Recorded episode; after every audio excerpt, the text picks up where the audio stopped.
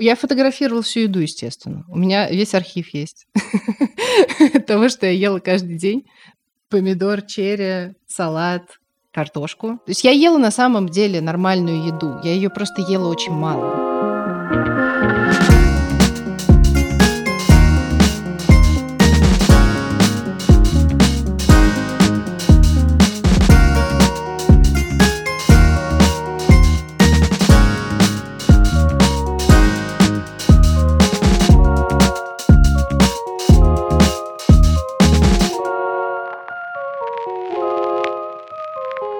Дисклеймер и триггер-ворнинг. В этом эпизоде мы в том числе будем обсуждать расстройство пищевого поведения. Если для вас это болезненная тема, то слушайте с осторожностью. Ну или присоединяйтесь к нам на следующей неделе.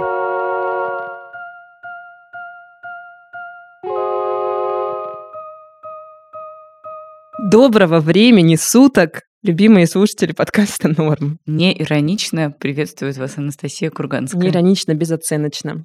А напротив меня Дарья Черкудинова, и она тоже приветствует вас. Да, здравствуйте, дорогие. С вами подкаст «Норм». О, господи, как приятно подкаст «Норм» записывать, да? Прям какая-то отдушина в жизни. Приятно вот поговорить с любимой подругой, коллегой о жизни, вот без какого-то осуждения, без токсичности, по-доброму, на важные темы, как-то пошутить, посмеяться. Не знаю, люблю этот процесс. Надеюсь, нашим слушателям тоже нравится слушать подкаст «Норм», так же, как нам нравится его записывать.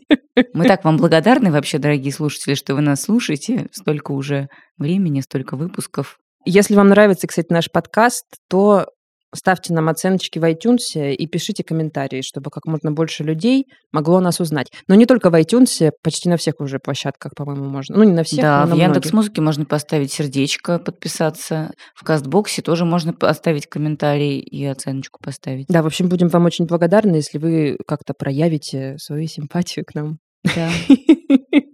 Ну, Настя, М. о чем сегодня поговорим? Мы сегодня будем говорить про, мне кажется, одну из основополагающих вообще вещей, наверное, в нашем образе жизни, а также будем говорить на тему, которую нам тоже заказывали в прошлом году наши слушатели, когда мы проводили опрос, несколько прям раз сделать выпуск про отношения с едой. Мгм. Отношения с едой, расстройство пищевого поведения.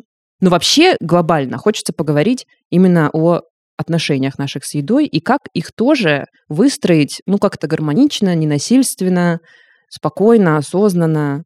Ну, в общем, ужасно, что в как 2021 всегда. году отношения надо устраивать даже с едой. Что ж такое? Это, мне кажется, хорошо наоборот, что мы к 2021 году пришли, зная о том, что отношения с любой областью нашей жизни можно выстроить как-то осознанно и ненасильственно. Вот с работой, с половыми партнерами, друзья, да, и со всеми можно как-то осознанно Ну как, можно попытаться. попытаться, да. Потому что да, есть еще всегда согласна. другая сторона. Даже с едой есть Ой, сторона да, еды, которая сторона тоже еды. имеет силу свою. Интересно, что мы записываем этот выпуск в разгаре моего эксперимента по веганству. Вот так вот. Вот ну, так расскажи, какие у тебя отношения? Более двух недель, уже почти, наверное, скоро три недели, Мгм. я не употребляю животную пищу, чтобы не приумножать страдания в этом мире. Веганство – это, как известно, не диета, а философия. Так. Должна тебе сказать, что неплохо, все идет. Честно говоря, вообще ничего не чувствую, ни плохого, ни хорошего.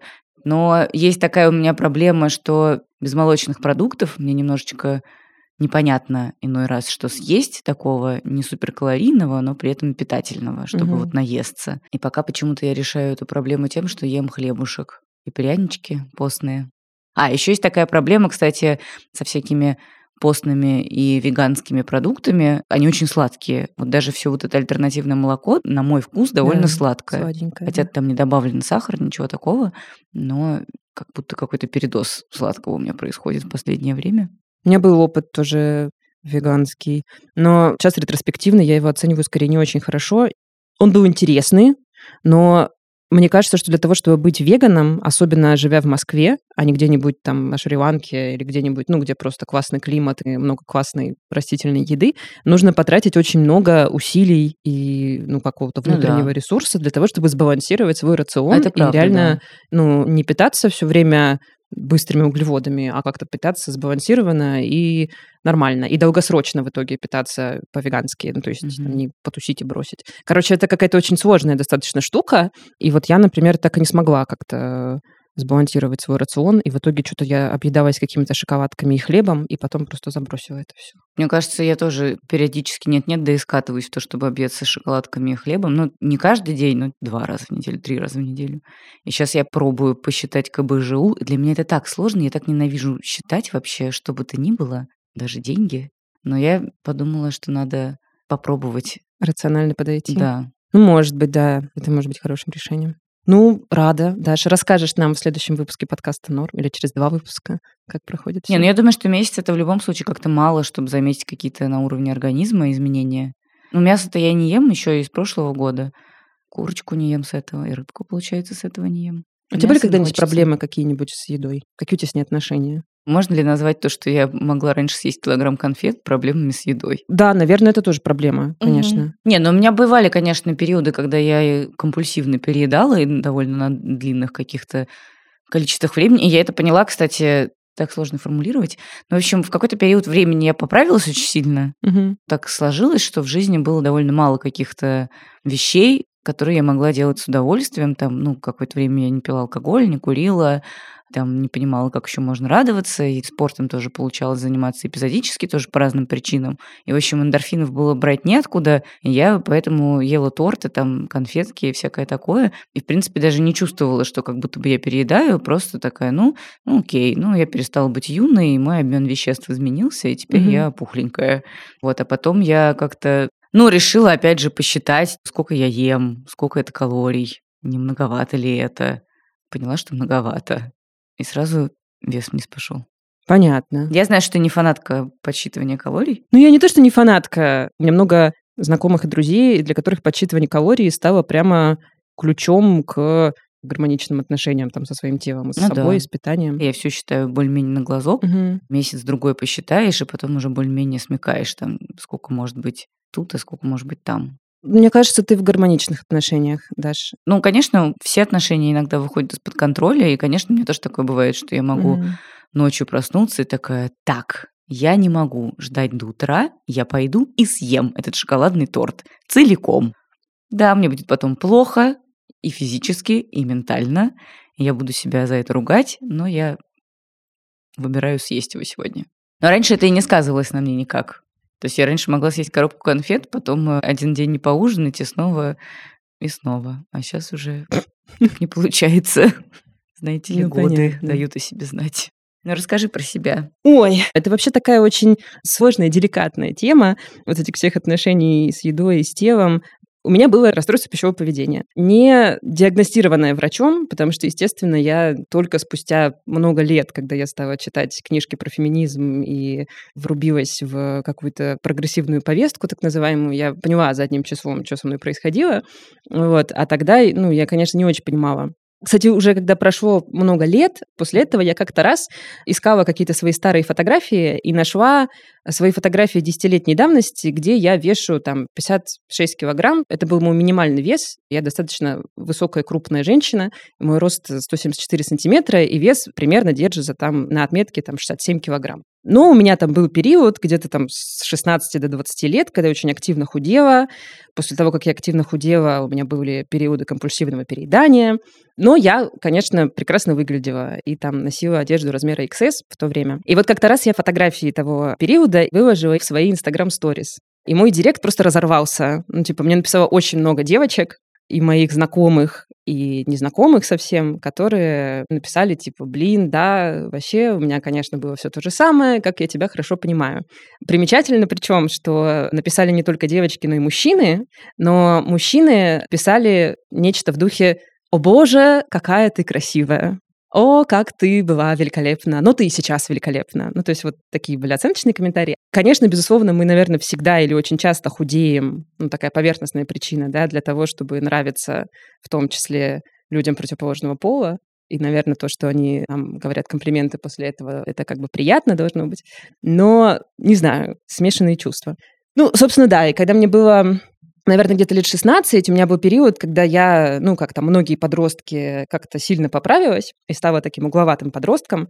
И мне стали прилетать какие-то комментарии, ну, типа там мама могла мне сказать, что Настя, ну что ты, ты все время ешь пельмени там за шведским столом на море.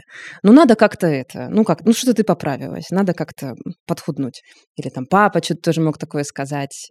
Я еще росла в нулевые, ну, тогда не было еще бодипозитива, и не было какого-то diversity телесного, какое сейчас есть э, в Инстаграме. Ну, если ты была девочкой, которая росла в нулевые, ты, во-первых, видела везде только очень худых людей, и только худые люди считались красивыми в то время в популярной культуре. А во-вторых, э, ты сидела ВКонтакте очень много, а ВКонтакте были безумно популярны все вот эти паблики типа 40 килограмм, очень много таких было. Это все были паблики про то, как похудеть, и как классно, когда ты худая и так далее. Спустя много лет мы работали вместе с такой девушкой Кристиной Сафоновой, она журналистка, она работает в «Медузе» сейчас. И мы как-то это с ней обсуждали, а Кристина примерно одного со мной возраста, может быть, на год старше. И мы как бы сошлись с ней на том, что это какой-то общий культурный код просто. Кристина потом написала совершенно прекрасный текст «Медузе» про то, как живут люди с расстройством пищевого поведения. Я помню, что я прочитала его и тоже совершенно расплакалась, потому что это просто ужасно. Но так вот, возвращаясь к тому времени, что-то, в общем, как-то до меня стали долетать какие-то комментарии, что я там какая-то толстенькая, неплохо было бы похудеть, и все вокруг были худые, и я покупала журнал «Космополитен» каждый месяц, где тоже все были очень худые, и все время рассказывали про всякие диеты. И я стала вместе со своей там школьной подружкой ходить в спортзал и очень правильно питаться. Распространенным тогда сценарием для меня была такая история, что там я неделю, допустим, сижу на гречневой диете, это когда тебе можно только гречку и кефир. Мгм. А на седьмой день у меня происходит так называемый читмил, то есть я объедаюсь, чем хочу. Типа диета так устроена. Но потом, когда я выросла, я поняла, что это было ну, просто компульсивное переедание. Ну, типа ты просто открываешь холодильник, или там я покупала торт, например, Наполеон, и целиком его съедала. Мгм. И ты, конечно, себя чувствуешь очень виноватой после этого, и потом идешь бегать 12 кругов по стадиону. И это вот какое-то время длилось. Я, естественно, худела, потому что периодов, когда я ничего не ела, было больше, чем периодов, когда я ела торт и бегала по стадиону. Я ходила в спортзал, что тоже мне сейчас кажется очень странным, потому что мне было там 16-17 лет, я почему-то ходила 4 раза в неделю в спортзал. Я помню, что как-то раз я занималась в спортзале со своей подружкой, и там был тренер, такой мужичок. Ну, типа, знаешь, как эти мужички, тренеры в качалках. Он подсел к нам на диван и сказал мне, вот твоя подружка такая симпатичная. К ней, наверное, все мальчики подкатывают, а к тебе нет, да? Что за бред? И вот когда ты эмоционально восприимчивый, когда ты очень юный, и тебе еще очень сложно давать какую-то адекватную оценку себе, вот эти все комментарии от каких-то совершенно посторонних людей, они очень метко в тебя попадают, Мгм. очень запоминаются тебе, и ты начинаешь себя очень активно корректировать и работать над собой для того, чтобы тебе никто такого не говорил никогда больше в жизни. И у меня вот начался какой-то период какой-то ужасной ненависти к своей внешности, при том, что, как я сейчас понимаю, я была очень худой и очень красивой, ну, конвенционально. Как бы я не понимала этого. Мне казалось, что там вот сейчас я еще там скину 5 килограмм, и тогда уж точно я буду классная. И это бесконечный такой путь. Ты все время думаешь, что сейчас вот еще, еще, и будет точно хорошо. Но хорошенько не наступает. И так продлилось это все несколько лет. И я помню еще, например, свой школьный выпускной, одно из важнейших событий в жизни каждого молодого человека. Перед выпускным я, естественно, тоже сидела на какой-то гречневой диете. И у меня случился приступ компульсивного переедания на выпускном. Все, что я помню о своем школьном выпускном, это то, что я дико наелась каких-то пирожных, ну, как мне тогда казалось, я дико их наелась. Потом я плакала в туалете, а потом я не пошла со своими одноклассниками встречать рассвет, потому что у меня было очень плохое настроение. Я стала казаться себе очень толстой в своем выпускном платье. Ну, короче. И, собственно, ну, там, что-то лет до 20, наверное, это со мной происходило. И потом просто в какой-то момент я стала встречаться с мальчиком. У меня были хорошие первые отношения, первая любовь. И как-то потихонечку, как-то с помощью этих отношений, через какое-то взросление я стала потихонечку выбираться из этого состояния и как-то более-менее адекватно себя оценивать. Хотя это сложно. Я помню очень хорошо, что я долгое время, там, вплоть до там, какого-то недавнего времени относительно, я, когда заходила в лифт, например, с зеркалами, я не смотрела на себя в зеркало, потому что я боялась, что я увижу самого толстого человека в лифте. И потом тоже, когда уже я там выросла и что-то почитала, я узнала, что это Ну, короче, нарушение восприятия собственного тела в пространстве, ты не понимаешь какого-то размера вообще. Тебе кажется, что ты очень толстый и очень большой, и ты поэтому стараешься не смотреть на себя в зеркало, когда куда-то заходишь. И как-то потом это все со временем начало потихонечку проходить, но при этом я иногда до сих пор, мне кажется, вот сейчас у меня снова такой период, и меня это немножко тревожит. Я что-то снова начала как-то очень часто думать и как-то циклиться немножко на мыслях о питании, о том, что я как-то недостаточно ограничиваю себя, недостаточно правильно питаюсь. Как бы наши пищевые привычки, и об этом очень хорошо пишет такая женщина-диетолог Елена Мотова. Вот она написала книжку «Еда для радости», угу. которая пишет про, ну, как-то с научно-доказательных позиций, как раз про какие-то гармоничные отношения с едой. И вот она в том числе пишет о том, что ну, наши отношения с едой — это никогда не отношения с едой на самом деле, а это какие-то наши собственные эмоции. Это как бы про эмоции, а не про еду. Поэтому немножко тревожусь на тему того, что это может быть сигнал, что я снова как-то не очень хорошо себя чувствую. В смысле, ну, не очень хэппи. Mm. Я очень часто, это тоже какая-то такая штука, которая потом остается с тобой надолго, если у тебя такое было. Ну, меня очень сильно триггерят вообще, в принципе, разговоры про еду, и в особенности про какие-то чудесные похудения. Относительно недавно у меня одна подруга довольно сильно похудела, и ей стали часто говорить комплименты и спрашивать у нее, как она похудела, и она стала часто об этом рассказывать, и всякий раз, когда я становилась свидетельницей этих разговоров, я просто выходила всегда из комнаты, потому что во мне это всегда поднимает какую-то целую бурю вот этих воспоминаний о том периоде жизни, когда активно худела я, и я была ужасно несчастлива в это время, и я ужасно себя ненавидела, у меня были прям очень плохие отношения с собой. И самое главное, что абсолютно были... Ну, когда с тобой такое происходит, ты совершенно запираешься в своей голове, у тебя сдвигаются очень сильно там какой-то объективной оценки внешности, себя, там что-то такое. И меня прям триггерит нехило. Я бы вообще бы хотела, чтобы разговоров о таких вещах как-то было меньше вокруг меня, потому что тогда я не триггерюсь. Ну, я вот тебя слушала, когда я ловила какие-то похожие мысли и какие-то похожие ощущения, которые я тоже испытывала. Ну, типа, когда ты не смотришь в зеркало, там стараешься встать подальше в зале, чтобы угу. снять очки и заниматься без очков, чтобы не видеть особо свое отражение, когда ты им не очень довольна и так далее. Но на гречневой диете я ни разу в жизни не смогла просидеть дольше двух дней. Люблю покушать, видимо, не знаю почему. Да, блин, кушать классно. Не знаю, я тоже люблю покушать. Это, наверное, становится проблемой тогда, когда это навязчиво. Когда 90% твоих мыслей занимают мысли о том, что ты будешь сегодня есть или как ну, ты да. эту еду будешь отрабатывать, наверное, тогда это становится проблемой. А плюс еще, ты знаешь, ты худеешь, да, потому что ты думаешь, что когда ты похудеешь, ну, это такой поверхностный тоже мотив, там за ним какие-то более глубокие стоят, наверное, ну, поверхностные, твоя жизнь как-то изменится, то есть ты станешь более успешным, красивым. Но потом это происходит, и ты оказываешься не в состоянии вообще оценить, что-то изменилось или нет. Вот я помню, что я когда похудела, стала ли я больше нравиться мальчикам. Вот я сейчас думаю об этом. Ну, фиг знает, наверное, стало, но я была совершенно не в состоянии это оценить, потому что я была в каком-то максимальном обесценивании своей жизни, и я сама себе казалась какой-то ужасно не такой, некрасивой, недостаточно красивой, еще какой-то. И как бы даже когда ты в эту точку приезжаешь на поезде пищевого расстройства, ты все равно оказываешься совершенно не в ресурсе, чтобы оценить вообще что-то изменилось или нет. Потому mm-hmm. что границы вот этой объективности и субъективности, они максимально отъезжают вообще в твоей голове, сдвигаются. Ну, я, конечно, замечаю, что мужчины стали гораздо больше на меня обращать внимание с тех пор, как я снова похудела. я не знаю, Навер- хорошо наверное... это или плохо, если честно. Почему?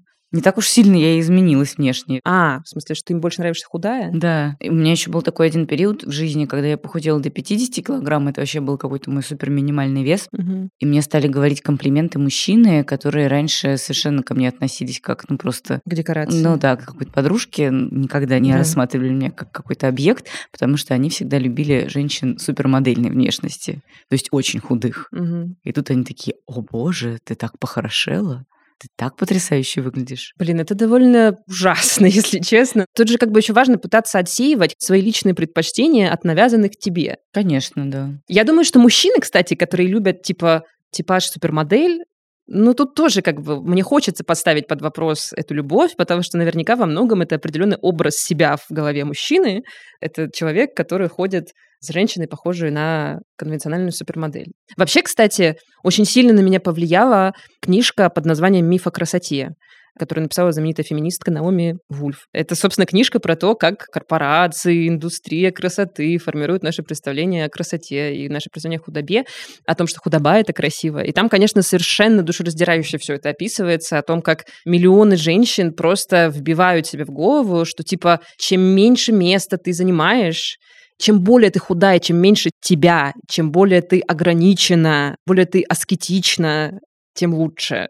Хотя на самом деле это выгодно всем вокруг, кроме тебя. Да, в какой-то тоже феминистской литературе, а может быть даже не феминистской, я читала такую мысль, что вот этот культ слабой, очень худой женщины очень выгоден мужчинам, Мгм. которым еще удобнее тебя подавлять. Да. И еще удобнее нагонять на тебя страх и делать так, чтобы ты его слушалась, потому что, если что, он тебя, грубо говоря, соплей перешибет легко. Мужчинам и корпорациям, которым корпорациям, очень выгодна женская неуверенность в себе. Ну, потому что это огромные индустрии, которые воспитывают в женщине неуверенность в себе. И вот это ощущение, что типа, ну, еще немножечко в себе вот что-то переделать, и Мгм. тогда будет хорошо. Да. Но это никогда не наступает. Я оговорюсь к предыдущей мысли, что Мгм. это не значит, что каждый мужчина, который рядом с вами находится, такой Хочет типа подавить. похудей, чтобы я мог тебя бить, а ты не могла мне ответить своими маленькими кулачками. Конечно, нет.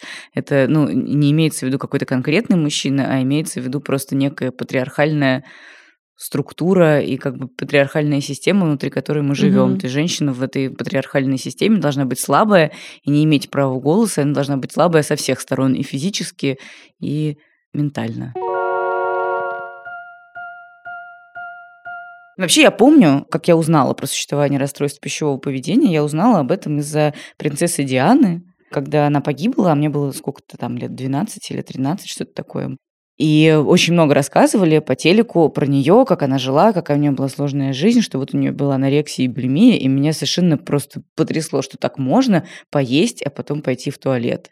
И я просто была в ужасе. Я потом видела в жизни несколько таких историй, и меня тоже совершенно не поражали. То есть, когда к тебе приходит в гости подружка, и вы с ней такие, может, мороженого съедим? А это подружка, которая обычно не ест ничего или ест там капустный лист. Мгм. И ты так радуешься, что вот она съест мороженого с тобой сейчас, наконец. А она потом идет и делает все, чтобы ты не услышала, но ты все равно понимаешь, что происходит. И, А, да. и тоже непонятно, как ну, нужно с ней поговорить как-то об этом или не нужно, и как с ней об этом поговорить. Ну, и ты вроде спрашиваешь, все в порядке, там, ты себя плохо чувствуешь, может, какую-нибудь таблетку? Он говорит, нет, нет, все нормально, я просто умылась. Да, ужасно совершенно. И всем плохо в этой ситуации, на самом деле. И ей плохо, и тебе плохо, потому что ты не понимаешь вообще, что делать, что происходит. И все, ну да, ужасно. Вот мы сейчас прервемся на то, чтобы послушать Свету. Света наша героиня, и мы со Светой поговорили как раз вот об этом опыте пищевого расстройства. Но Светина история отличается от моей, потому что она это расстройство пережила уже в очень осознанном возрасте. Сейчас она об этом расскажет сама.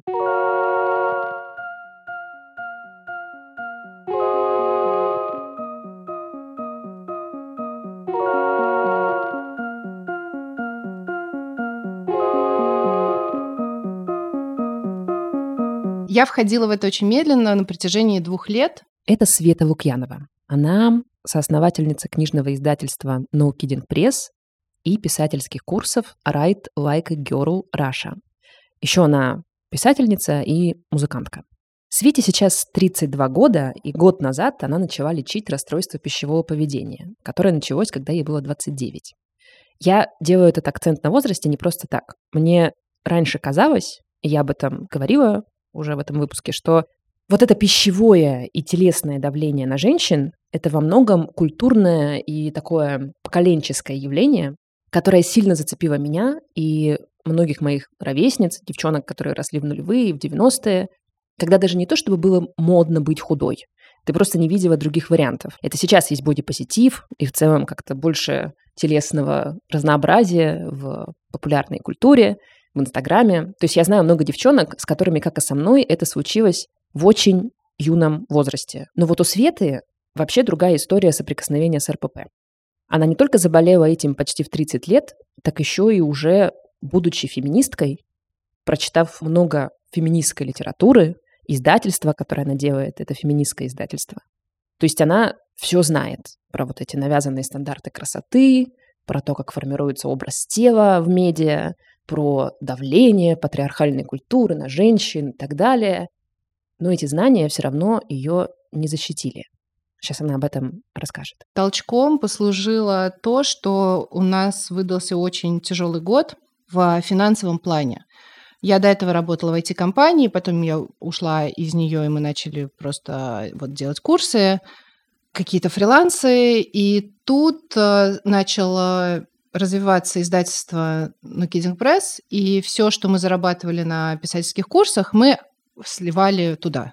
Получилось, что у меня была довольно приличная рабочая занятость, но при этом не было денег. И это было прям непросто. Это был стресс, когда я чувствовала, что я ничего не контролирую, и появилось ощущение того, что нужно контролировать хоть что-то. Это, например, тело. Угу. Это, например, то, что я ем, и это то, как я выгляжу.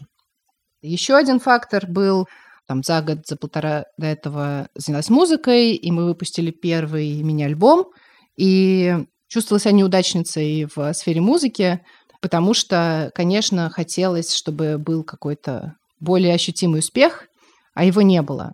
И мне казалось, что часть профессии артиста, артистки – это выглядеть определенным образом. Красивые быстрее добиваются успеха.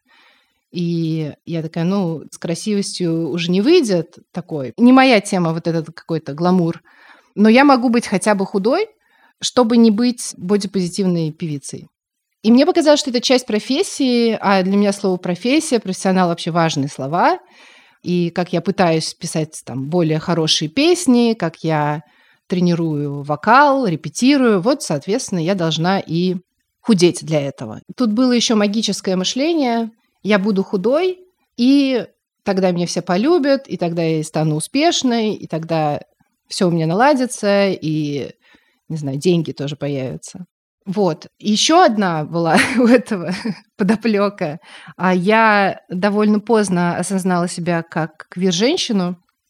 Это тоже был такой сложный процесс, потому что я нахожусь много лет в счастливых гетеросексуальных отношениях, и для меня это все осознание того, что мне нравятся женщины, проходило через то, что вообще как мне кто-то может нравиться, я нахожусь в отношениях моногамных, типа очень этически неправильно и нехорошо, тем не менее, это невозможно игнорировать. Угу. Это вся новая информация о себе, новое мироощущение требовало какого-то выхода. И мне захотелось выглядеть не женственно, мне захотелось быть такой андрогинной по возможности. Мне хотелось нравиться девочкам, а не мальчикам. Это ridiculous, это как бы, ну, это смешно, как бы мужчинам нравится все. на самом деле. Ты не можешь э, строить свою идентичность за то, чтобы не нравиться мужчинам. Это невозможно. В этом очень мало логики, в принципе, в этом всем. Ты пытаешься как-то логически себе это объяснить, хотя на самом деле ты пытаешься объяснить э, заболевания. Угу. Я нашла, это ни в коем случае нельзя назвать диетой, мы все знаем, что слово диета плохое, поэтому это план питания или что-то там, структура, система, которая опиралась типа на супер э, науку, естественно. И она обещала, что если вы будете есть определенным образом, вы не будете чувствовать голода, но вы при этом будете худеть. И вы достигнете некой своей идеальной формы, идеального веса. Я начала читать блог этой школы. И я попробовала сама жить по этим правилам. Там все довольно просто, на первый взгляд. Нужно есть в определенное время, по часам буквально. Нужно взвешивать всю еду. Есть определенное количество белка, определенное количество углеводов и овощей. И если ты будешь выполнять эти правила, то все будет у тебя хорошо. Я попробовала делать это вне их программы просто сама, купила весы, чтобы взвешиваться, купила весы для еды, прочитала все методички, которые смогла найти, и начала жить в ощущении постоянного дикого голода. И, как следствие, очень плохого настроения все время. При этом я худела. Я худела и почувствовала, что нет, так не должно быть, я пойду на этот, короче, курс, я заплачу им деньги, все будет хорошо. А стало только то, что я начала игнорировать собственный голод, не признаваться самой себе, что хочу есть, и очень быстро двигаться ко дну эмоционального состояния. И вошла прям в очень темный период своей жизни. Ты можешь рассказать насколько ты похудела и за сколько? Когда я начала худеть естественным еще образом и просто там убрав сахар, я весила, по-моему, 81 или 82 килограмма при росте 182. И я похудела очень естественно где-то до 75, и потом еще в районе 70. И это было без особых трудностей. И когда я во время поездки в Варшаву похудела меньше 70, просто потому что я там ходила очень много.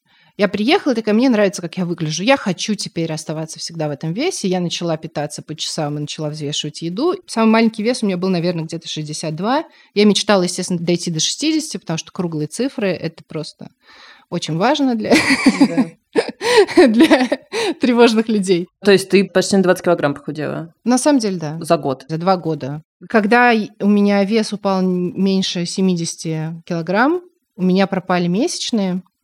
Какое-то первое время они еще раз в три месяца приходили, потом просто вообще остановились.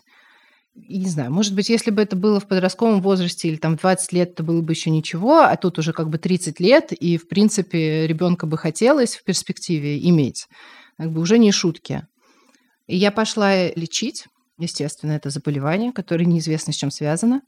Сдала кучу анализов. И каждый раз я говорила, что ну вот я сильно похудела, но на самом деле в течение двух лет это не резко, и я хорошо питаюсь, я ем вообще лучше всех. Я очень спортивная, я хожу 10 тысяч шагов каждый день, просто без исключения.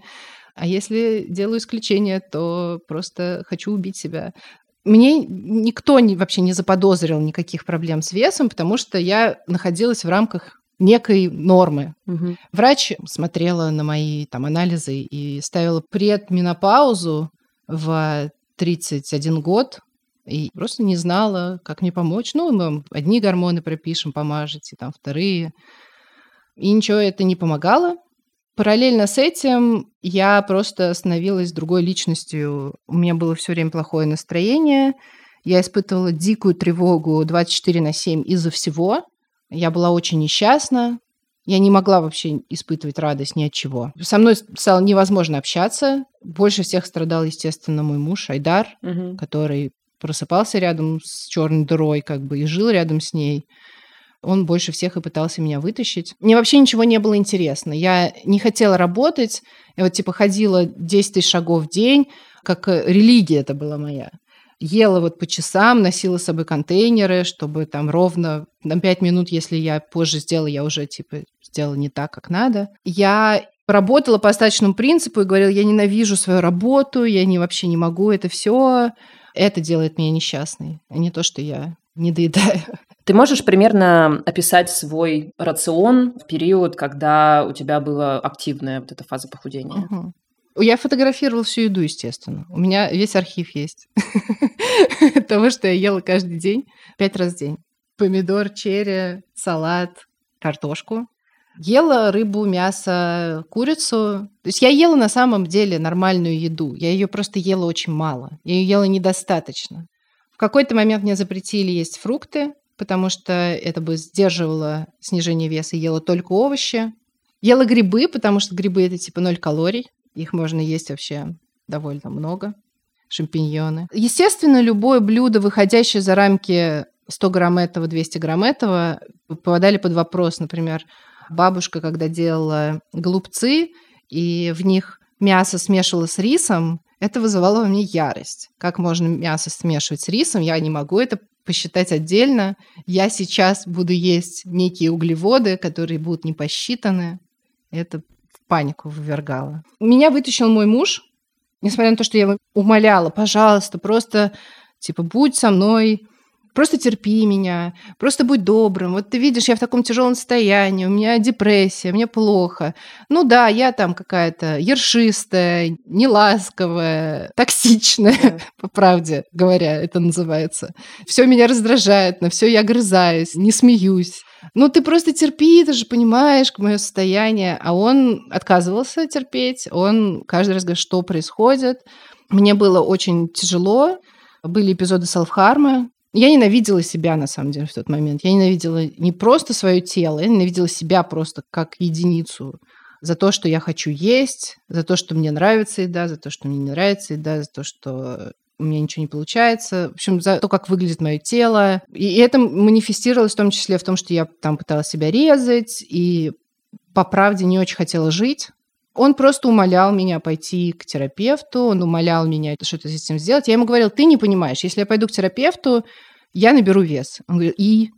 А я говорю, ты не понимаешь, потому что если я наберу вес, это будет крушение всего. Типа, моя худоба – это единственное, что у меня есть. Угу. Это единственная ценность, э, которая есть в мире моя. И если этого не станет, то, соответственно, я вообще не нужна стану. Я просто лузер, все будут тыкать пальцами и говорить, посмотрите на эту неудачницу, она еще и толстая.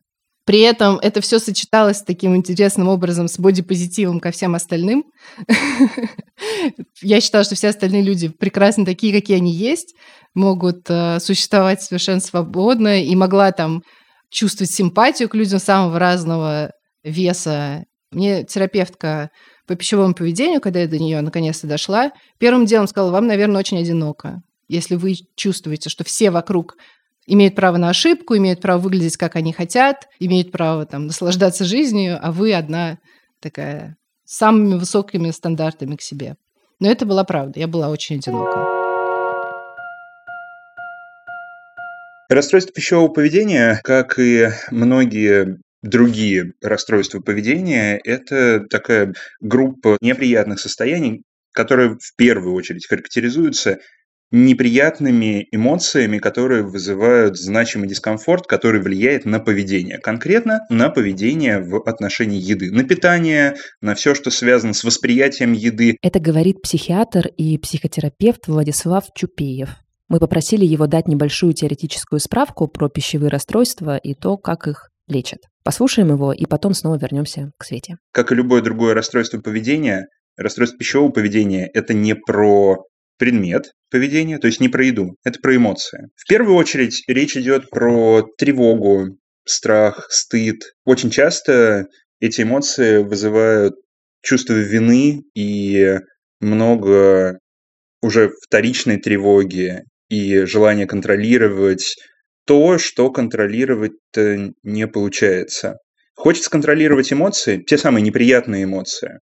Но так как контролировать эмоции невозможно, их возможно только регулировать, то возникает желание контролировать то, что на первый взгляд контролировать можно. Ну, например, сколько еды получается съесть, именно в саму группу расстройств пищевого поведения входит не так много состояний, и самые как раз-таки частые представители этой группы – это как раз-таки нервная анорексия нервная булимия, но туда входят и другие состояния, также даже вот в эту группу, да, там, например, компульсивные переедания, или же, что называется орфидом, или синдром избирательного питания, который очень часто там, у детей возникает, и в последнее время там, ему уделяется достаточно много внимания тоже специалистами, но именно в рамке расстройства пищевого поведения не как кода диагнозов, а именно состояний действительно может входить достаточно много, ну, потому что какие-то мысли уже являются частью поведения. И вот именно в таком разрезе нарушения пищевого поведения, они могут встречаться и далеко за рамками вот этой группы диагнозов, да, которые вот именно входят в расстройство пищевого поведения. А где проходит грань между каким-то просто внимательным отношением к своему питанию и здоровью и вот этим самым состоянием, с которым лучше обратиться к специалисту? Как понять, что это вот именно уже ну, какое-то нездоровое состояние?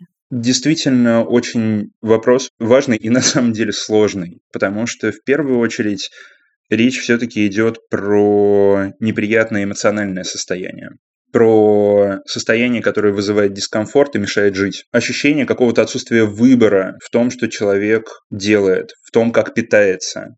Ощущение какой-то вынужденности в ли продуктов по тем или иным параметрам калорийность ли, а иногда вопрос не только и там, не столько в калориях или в еде, сколько в мыслях о том, вредная ли эта еда или полезная. Как только уходит ощущение отсутствия выбора, то это, наверное, такие важные звоночки. Также речь идет про повышенное внимание к отдельным частям тела, как только собственное, не знаю, отражение в зеркале, начинает восприниматься не целиком, а как набор частей. Mm. И каждой из этих частей начинает возникать вопросы, недовольство, за них становится стыдно.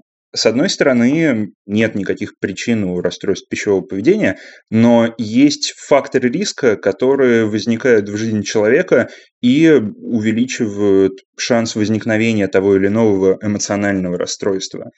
А еще есть статистические показатели. Угу. И статистические показатели не означают там напрямую, что вот какая-то группа людей более подвержена да, этим расстройствам. Но чаще всего в поле зрения специалистов попадают именно женщины с расстройством пищевого поведения, но в последние годы все больше и больше мужчин с расстройствами пищевого поведения тоже появляются у специалистов. И с чем это связано? С тем, что диагностика стала лучше, информирование в целом стало лучше об этом, и люди обращаются за помощью, или с тем, что расстройство как-то поменялось, это пока, конечно же, большой вопрос. Но в качестве основной, если можно так сказать, причины, как вот этого основного фактора риска, наверное, считается такая черта, как повышенная эмоциональная восприимчивость. Это врожденная черта, которая влияет на то, насколько человек чуткий. И, как и любая другая черта, у нее есть как какие-то положительные проявления, положительные стороны, так и отрицательные стороны. Скажите, пожалуйста, здоровые отношения с едой, они как выглядят? Единого тоже ответа на этот вопрос нет, потому что есть индивидуальные потребности у каждого человека, у каждого организма. Ну, например, сколько там питательных веществ каждому из нас нужно там в течение суток. И эм, здоровые отношения с едой, они складываются, наверное, в первую очередь из того, что еда выполняет свою как раз основную функцию. Еда – это вариант получения этих самых питательных веществ. Но у еды сейчас есть и другие функции, социальные, например да, культурные функции. Ну да, развлекательные, да. Да. И это все некоторый набор выборов, которые человек делает в зависимости от ситуации, в зависимости от своих желаний, от своих потребностей, от своего настроения. И как только вот этот выбор начинает быть ограниченным и начинает ограничиваться именно за счет эмоциональной составляющей, я уже говорил, это тот самый такой звоночек, когда стоит обратить внимание на то, что что-то, возможно, идет не так. Как лечить? Можно ли вылечить полностью и навсегда? Лечение возможно, возможно лечение эффективное, и лечение обычно различается в зависимости, ну, в первую очередь, от состояния человека до какого-то момента.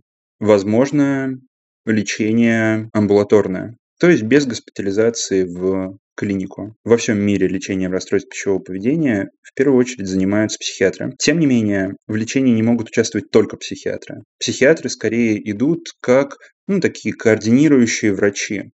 И лечением расстройств пищевого поведения во всем мире занимаются команда специалистов, в которые входят психиатр, психолог или психотерапевт, и специалист по питанию, будь то консультанты по питанию, диетологи, нутрициологи, потому что в некоторых состояниях особенно если состояние длится уже долго, больше полугода, а очень часто за помощью обращаются спустя несколько лет. Угу. Уже есть какие-то ассоциированные состояния, например, депрессия, которые требуют медикаментозного лечения и, соответственно, подбора медикаментов. Но так как, если вспомнить, что расстройство пищевого поведения не про вес, не про еду, не про внешность, а про эмоции, то нужна психотерапия. И при этом к моменту обращения за помощью обычно именно пищевое поведение, взгляды на питание, они уже настолько изменены и достаточно сильно отличаются от потребностей человека, что без составленного, будь то рациона, который будет адекватный потребностям вот этого конкретного человека, или же подбора какой-то схемы питания, не обязательно прям жесткой и строгой схемы питания, а скорее принципов питания, тоже не обойтись. И поэтому требуется целая команда специалистов, что, конечно же, бывает сложно. Тем не менее, да, лечение возможно, и лечение возможно такое, что это состояние проходит и уходит. Но лечение занимает много времени. В среднем, да, статистически, речь идет о том, что на лечение расстройств пищевого поведения уходит от года до пяти лет. При том, что это лечение вот такое, которое нужно, эффективное, адекватное лечение. Расстройство пищевого поведения в этом плане именно для терапии, именно для выздоровления для ухода в ремиссию, потому что тут, да, как и всегда в психиатрии, вот это вот выздоровление или уход в ремиссию, это всегда очень такие спорные моменты. Что такое до конца, там, навсегда? Если человек ушел от расстройства пищевого поведения, ну и до конца жизни больше с ним не сталкивается. Но, например, периодически сталкивается с мыслями, какими-то напоминающими, раз в полгода или раз в год. Можно ли говорить о том, что это до конца или не до конца? Поэтому вот термин «уход в ремиссию», он достижим.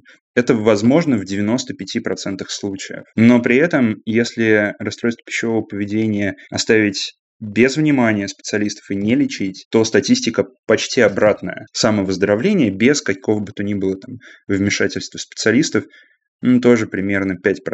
А в остальных случаях оно никуда не уходит и, к сожалению, становится только сложнее и напряженнее.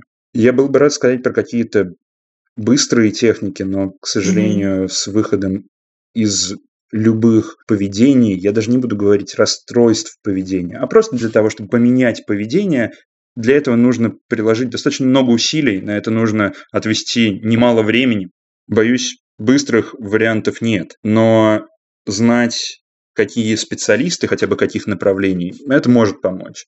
И с точки зрения именно психотерапии, в первую очередь надо обратить внимание на специалистов либо в когнитивно-поведенческой терапии, либо в диалектической поведенческой терапии. И самое важное, на мой взгляд, помнить, что найдется тот специалист, которому получится доверять, но на это может уйти много времени. Спасибо большое. Спасибо за эту возможность проинформировать, потому что это очень страшное состояние, это страшная группа заболеваний, и чем больше людей об этом знает, тем лучше. Из всей психиатрии расстройств пищевого поведения это чуть ли не самая летальная группа состояний, поэтому спасибо большое за эту возможность.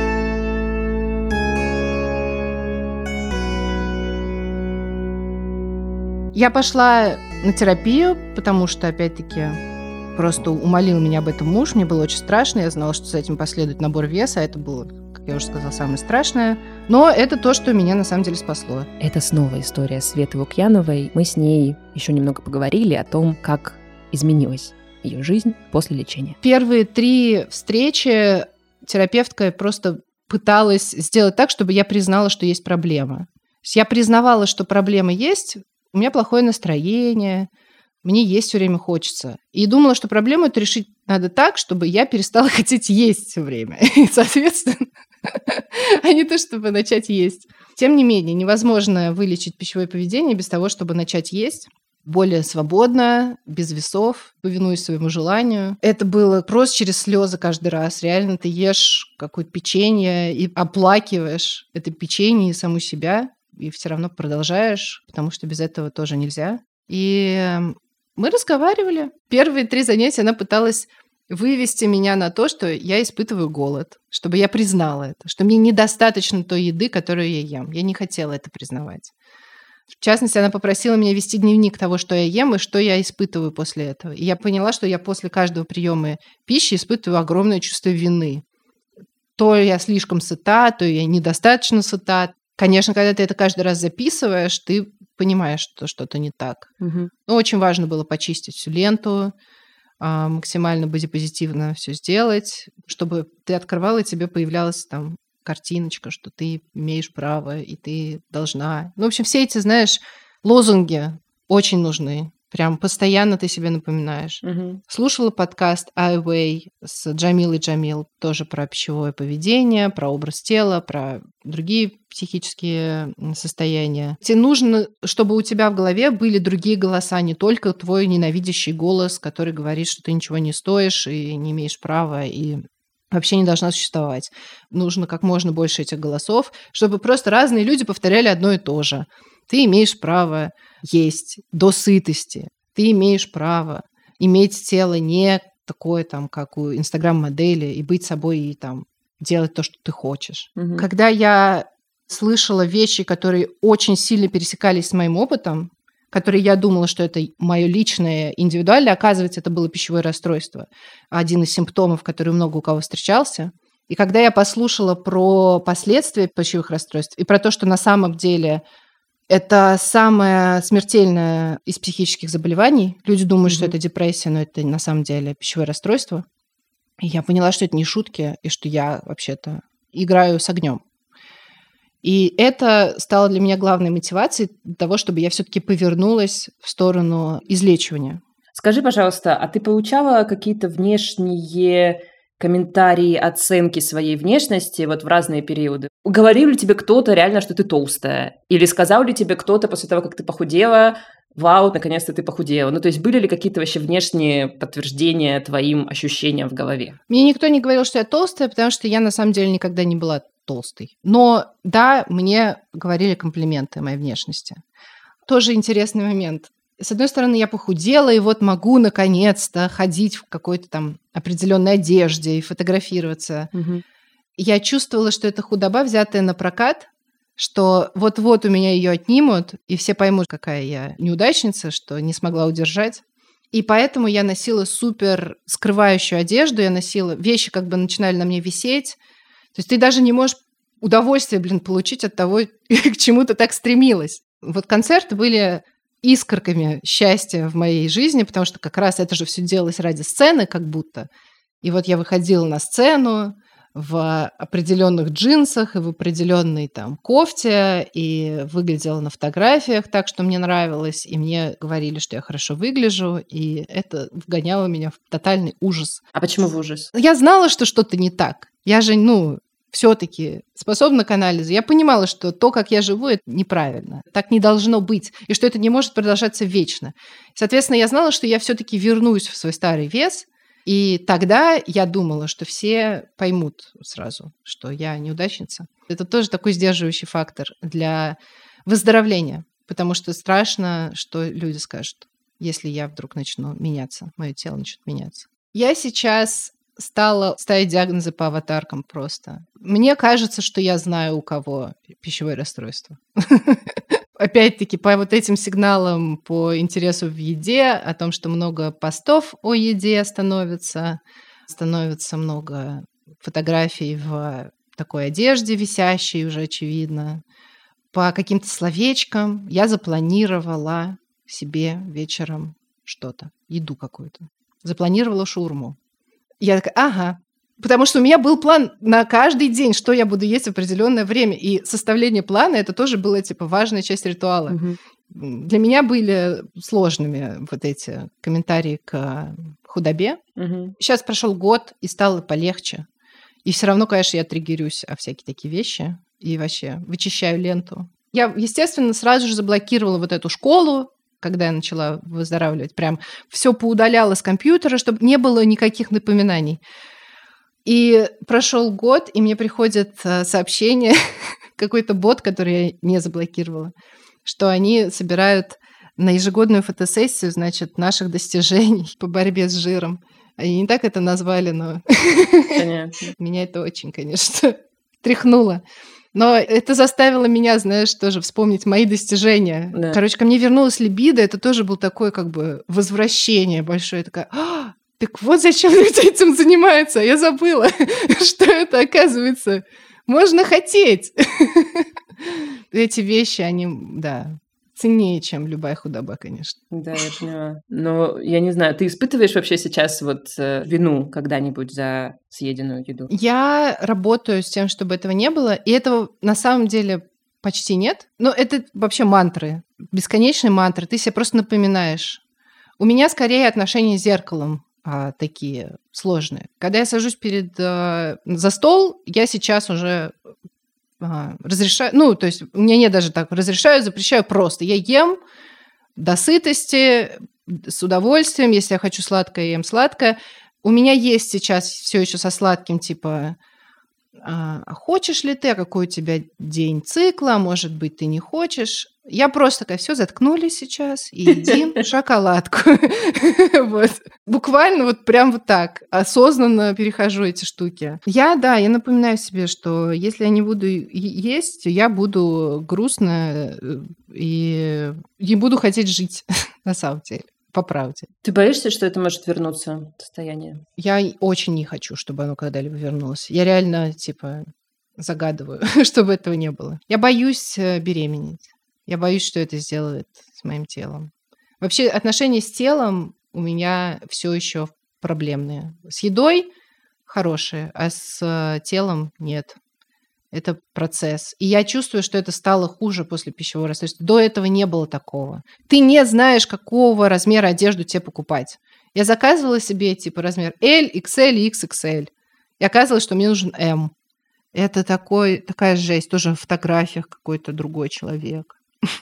Это сложно. Вот это прям тяжело. И это до сих пор. При том, что фотографирование же себя такая часть большая нашей реальности. Надо в Инстаграме постоянно mm-hmm. присутствовать и лайки собирать. Я не нравлюсь себе на видео, я не нравлюсь себе на фотографиях, я работаю с этим. Мне помогает адекватный взгляд на мою музыкальную карьеру. Адекватность заключается в том, что я не Светлана Лобода, и я никогда не буду. Я не, не обязана, что ли, продавать свою внешность, свою музыку своей внешностью. Угу. Хотя это сложно, потому что мы все видим, что фотосессии играют роль, и внешность играет роль, и не только твоя музыка в итоге продает на самом деле, и иметь фотогеничное лицо, и определенную фигуру, и стиль – это большие плюсы для музыки. Но так как я не ставлю на то, что я буду зарабатывать этим деньги, возможно, в принципе, а может быть, не столько, сколько Моргенштерн, Ну, как будто бы мне послабления какие-то в этой зоне. Я надеюсь, что у меня выправится отношение с телом, мне станет полегче. Я надеюсь. Легче будет покупать одежду, легче будет что-то думать с собой, легче будет в зеркало смотреться. И я надеюсь, что тогда мне будет и комфортнее а, с, с этой визуальной частью для группы необходимой. Сейчас это все через, конечно, боль а, немножко происходит, но вот работаем над этим. Это процесс.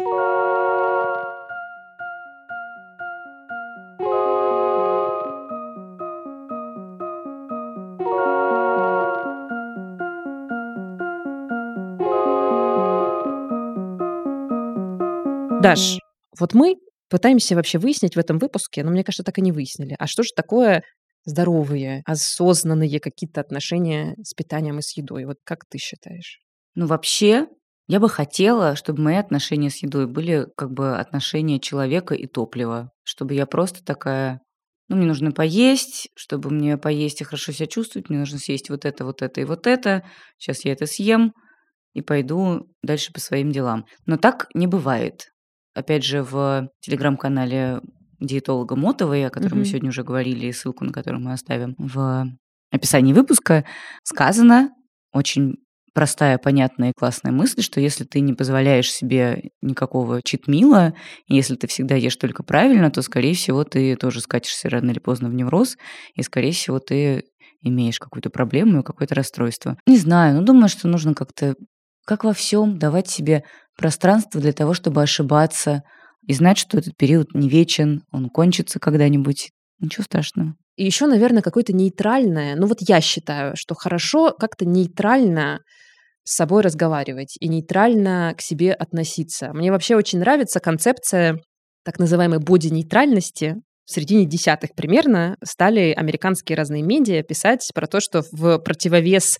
бодипозитиву нам нужно попробовать также познакомиться с концепцией боди-нейтральности. Отличается она от бодипозитива тем, что ты не обязан принимать себя и любить себя, если у тебя это не всегда получается. А прямо скажем, даже у заядлых феминисток, таких как я, например, это не всегда получается. Не во все дни я встаю с кровати, смотрю на свою попу и думаю, о боже, какая попа. Mm. Или, о боже, какие ноги. Не всегда. Я стараюсь, но не всегда получается. И вот, наверное, в такие дни важно, ну, как-то тоже никак не оценивать это состояние. И в дни, когда ты съел все-таки этот торт несчастный, надо тоже, наверное, как-то попытаться не оценивать себя, а просто как-то нейтрально к этому отнестись и сказать себе, окей, Сегодня я встал с кровати с этой попой, но эта попа помогает мне функционировать, э, жить и быть здоровым человеком, перемещаться из точки А в точку Б. Вообще, иной раз в жизни бывают такие периоды, что просто то, что ты хоть что-то поела, это уже большой подвиг, и уже за это одно надо себя похвалить. Да, бывают такие периоды, когда еда вообще становится для тебя одним из немногих способов позаботиться о себе. Мгм. Обычно это какие-то стрессы или там депрессивные состояния. Спасибо еде за это. Вообще хочется еду чаще все-таки как-то благодарить и любить, а не бороться с ней. Я надеюсь, что будущие слушатели подкаста «Норм» через... Будущие. Ну окей, хорошо. Дети слушателей подкаста «Норм» и их дочери в особенности, они, в принципе, будут как-то добрее к себе относиться и вообще меньше зацикленные на своей внешности. Я не кокетствую. Мне, правда, искренне хотелось бы быть менее зацикленной на своей внешности, чем я есть сейчас, и на том, там, сколько я вешаю, сколько я ем. Ну, не знаю. Буду стараться идти этот путь. Потому что это очень много действительно отнимает у всех это сил, ресурсов. И это правда в какой-то момент становится абсолютно неважным в других людях, но почему-то вот в себе все еще важно. То, что мы к себе более требовательны, чем к другим, что тоже можно корректировать, Да, и с чем тоже можно работать. да. В конце концов, мы же у себя одни, и мы сами себе, по идее, должны быть лучшими друзьями. Вы же какому-нибудь своему лучшему другу не скажете никогда, ты зачем сожрала подряд четыре шоколадки? Так, Ты нормальная вообще? Ты подумала про свою поджелудочную железу, а про то, какая ты завтра проснешься опухшая. Никогда не подумаю такого ни про одного своего друга, а про себя подумаю каждый день. Вот так. Да. Давайте вот так вот к себе относиться, чтобы такого не делать. Давайте. Все, даже будем стараться. Это был подкаст «Норм». Э, Меня зовут Настя Курганская. Меня зовут Даша Черкудинова. Слушайте нас на следующей неделе. Вот так вот. Да, у нас будет спецвыпуск. У нас на будет спецвыпуск. Скоро услышимся с вами. Спасибо и до новых встреч. Пойду закажу себе покушать. Ой, Я тоже хочу. Давай. Давай.